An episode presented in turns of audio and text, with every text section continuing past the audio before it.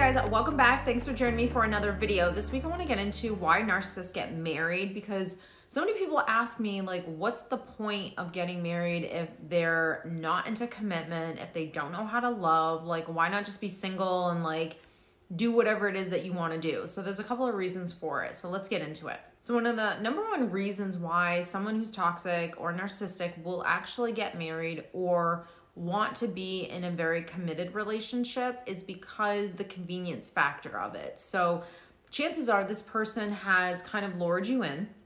You are a good source of narcissistic supply, meaning you give them what they want. You conform, you're bendable, you're probably codependent so if you're a good sense of supply, then they want to marry you. They'll, you know, right off the bat, I love you so much, you're my soulmate because they can sense you're going to you're going to give them what it is that they need. So if it's a man and a woman and the man's narcissistic, perhaps you look like a really good trophy wife.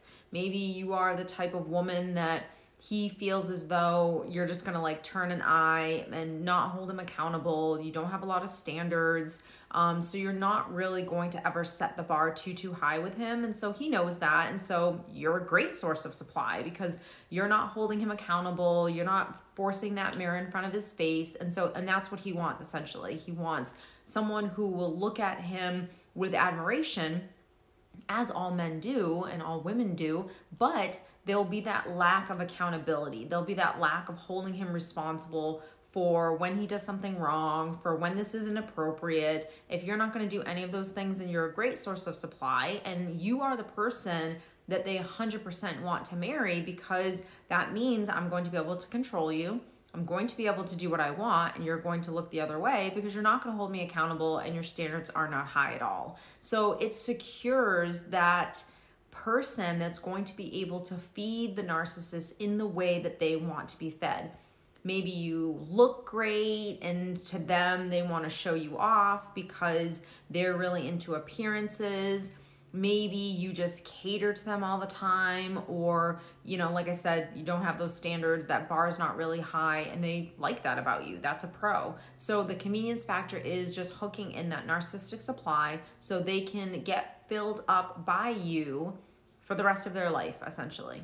And if they know you're coming from a place where you do want to get married and even if you're kind of even a little desperate for it and you really want it to happen relatively soon um, and you're you're wanting the relationship to move really fast because you're coming from your own fears you're coming from your insecurities and your wounds and all of that stuff then they know that you're not really looking for a partner what I mean by that is there's no real clear job description of who it is that you're looking for. You you know, yes, I want a good partner and I want them to be loving. You have a brief description, but your descriptions aren't detailed and which means your standards are not high. So if I know exactly what I want and and that job description is very detailed, then that means that this person needs to mirror what it is that I'm looking for. And if I know exactly what I'm looking for, then I'm not going to be bendable because I'm not, I don't have any fear. I know that this exists. I know I'm going to get it. My standards are going to be high because that's where I'm putting the bar.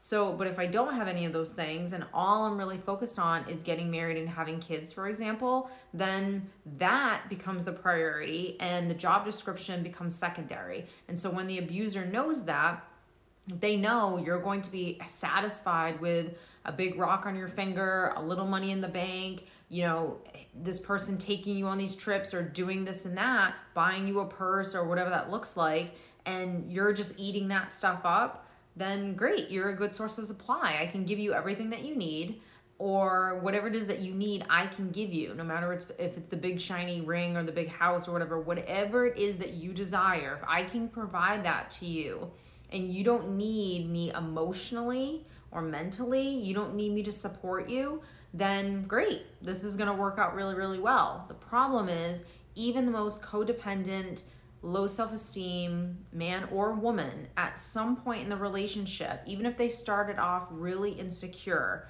nine times out of 10, not every time, but majority of the time, that person throughout the course of that marriage is going to hit a point of frustration they're going to hit a point where they want more from their partner. And this is usually when both people kind of wake up and say, I want this, I want, well, I don't want this, and then the relationship ends. So, what, whether it's a man or a woman, whatever you started off at, you're always going to want more because you're going to get comfortable. You're going to get comfortable with the big ring, with the vacations, with this, with all the things that you really wanted in the beginning of the relationship that you loved, that you thought was romance and love and him taking care of you, et cetera, et cetera. You're going to you're going to get comfortable with that. It's not going to be at the forefront anymore. Now you're going to start to look at those other aspects of the relationship that you didn't look at in the beginning. The emotional connection, the mental connection, do they have empathy? Can I be vulnerable with them? All of those things that actually sustain a relationship that you should have been looking at in the very beginning, but you didn't because you came from all of those wounds and insecurities and fears yourself. And this person is never going to be who you actually want them to be. And so this is the point where they're either going to discard you or you're going to discard them and then the relationship ends. A narcissist will also get married because of how it makes them look. So most narcissists really care about how other people view them. So they don't they're not looking for the emotional and mental connection, the vulnerability. They're not looking to really work out a relationship. They're not looking to compromise. They're not looking to dive into their own wounds and figure out what are the things that they're doing that they're carrying around with them that causes them to be who they are, which is really hurting their relationship. So when two healthy people can come into a relationship and say, "Look, this is my baggage, this is my baggage, and this baggage is what's actually causing a lot of the dysfunction in our relationship, and I own my stuff and you can own your stuff and we're working on that." That's a great relationship. That's a healthy relationship because even the healthiest relationship is not going to be without baggage because it doesn't exist because we all have it. Someone who's toxic and unhealthy is not going to be able to come to the table and say, Yep, this is my baggage and this is what I'm doing wrong. Number one, they don't even know what's wrong. They don't even know what their baggage is because they're so far down the rabbit hole and that ego is right at the forefront that you're never going to be able to actually get through to that person. That brick wall is never going to come down. So right there you can't have even remotely decent relationship with that person. The only way that toxic person can be in a marriage and it lasts now remember you can be in a marriage for 50 years and be in a completely toxic one. So time has nothing to do with it. But for someone to be in a marriage who's narcissistic and the marriage lasts the only way that marriage is going to last is if either both people are narcissistic or if one person is so, so insecure and weak that they never raise that bar at all. So now you're dealing with a couple different scenarios. If the person is really insecure, they might go their whole life and then maybe at 60 they have this epiphany of strength that comes through them and they say you know what i'm tired of this i don't want to do this anymore i've been doing it for 40 years or whatever that looks like or and they'll get fed up or you're going to have two people that are narcissistic in the relationship basically just feeding off of each other. And even those relationships can never be healthy and never last because one person can never always give you real good narcissistic supply. Like no one's going to be able to be everything for you. And when that can't happen, because it will, either one or two people will start jumping ship or they'll start being inappropriate or they'll cause the dysfunction. They'll create problems in their marriage that weren't even there in the beginning. So a dysfunctional relationship can 100% last. So when you see your ex moving on and they're with someone and they're still together and you're like oh my god like how is this person still married? The reason why they're still married is because both of their bars are very very low or their partner's bar is very very low and they don't expect a lot from each other. So when people don't expect a lot from each other yeah, that's going to be a great connection. That's going to be a great relationship because the bars are so dysfunctional, the relationship is so fake that there's no real vulnerability in that relationship. There's no real intimacy in that relationship. Both people, both partners in that relationship, that dysfunctional relationship, are really just feeding off of each other, and each of them is giving what the other person needs in order to not feel insecure. So, when a narcissist marries and they really care what someone thinks, their priority is how the world sees them. So, if that narcissist, for example, thinks that to be good in the world, I need to be married and I need to have children, then I need to get married and I need to have kids. If I say I work at a company and everyone I work with is married, then I want to be like you. I want to be connected. I want to be like the majority. I care about the image and I care about the person that stands by my side. And I need them to be and look and do something specific that I think that they should in order for me to feel good about myself. But remember, you can't go too high from me and you can't go too low. You kind of really have to stay right here. I'm the narcissist.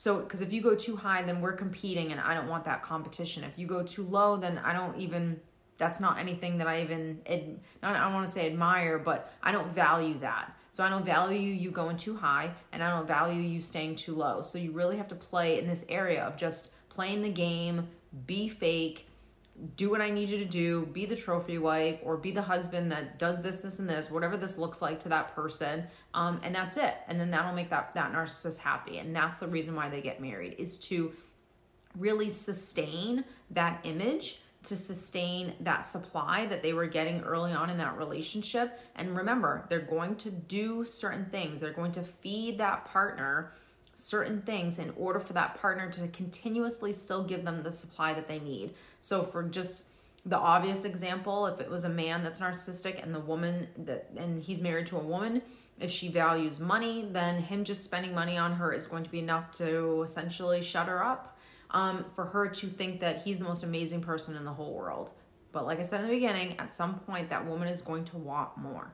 Most people that do marry someone who's narcissistic, nine times out of 10, 99.9% of the time, people say that after the marriage happened, the relationship completely changed. It was like the minute the marriage happened, that person knew that they hooked you and the mask just completely went off. So, who you were with when you were dating is a completely different person than who you were with after you got married or after you had a child, for example. And of course, the obvious reason for that is because they no longer have to be that character that they played in the very beginning because they got you, they hooked you. So now you're here, and most people, after they get married, don't just quickly get divorced. So they know that, look, I can start to kind of like I can start to tiptoe on those lines of being inappropriate or going out too often or saying things that I shouldn't say or doing things that I shouldn't do or being lazy or whatever it is because now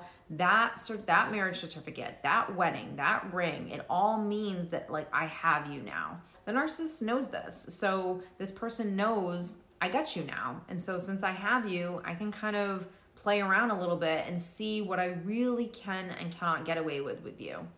And if the person knows that they can't get away with much with you, that maybe all of a sudden you've kind of grown a pair or you all of a sudden have this strength in you, then what happens is the narcissist realizes that they misjudged you.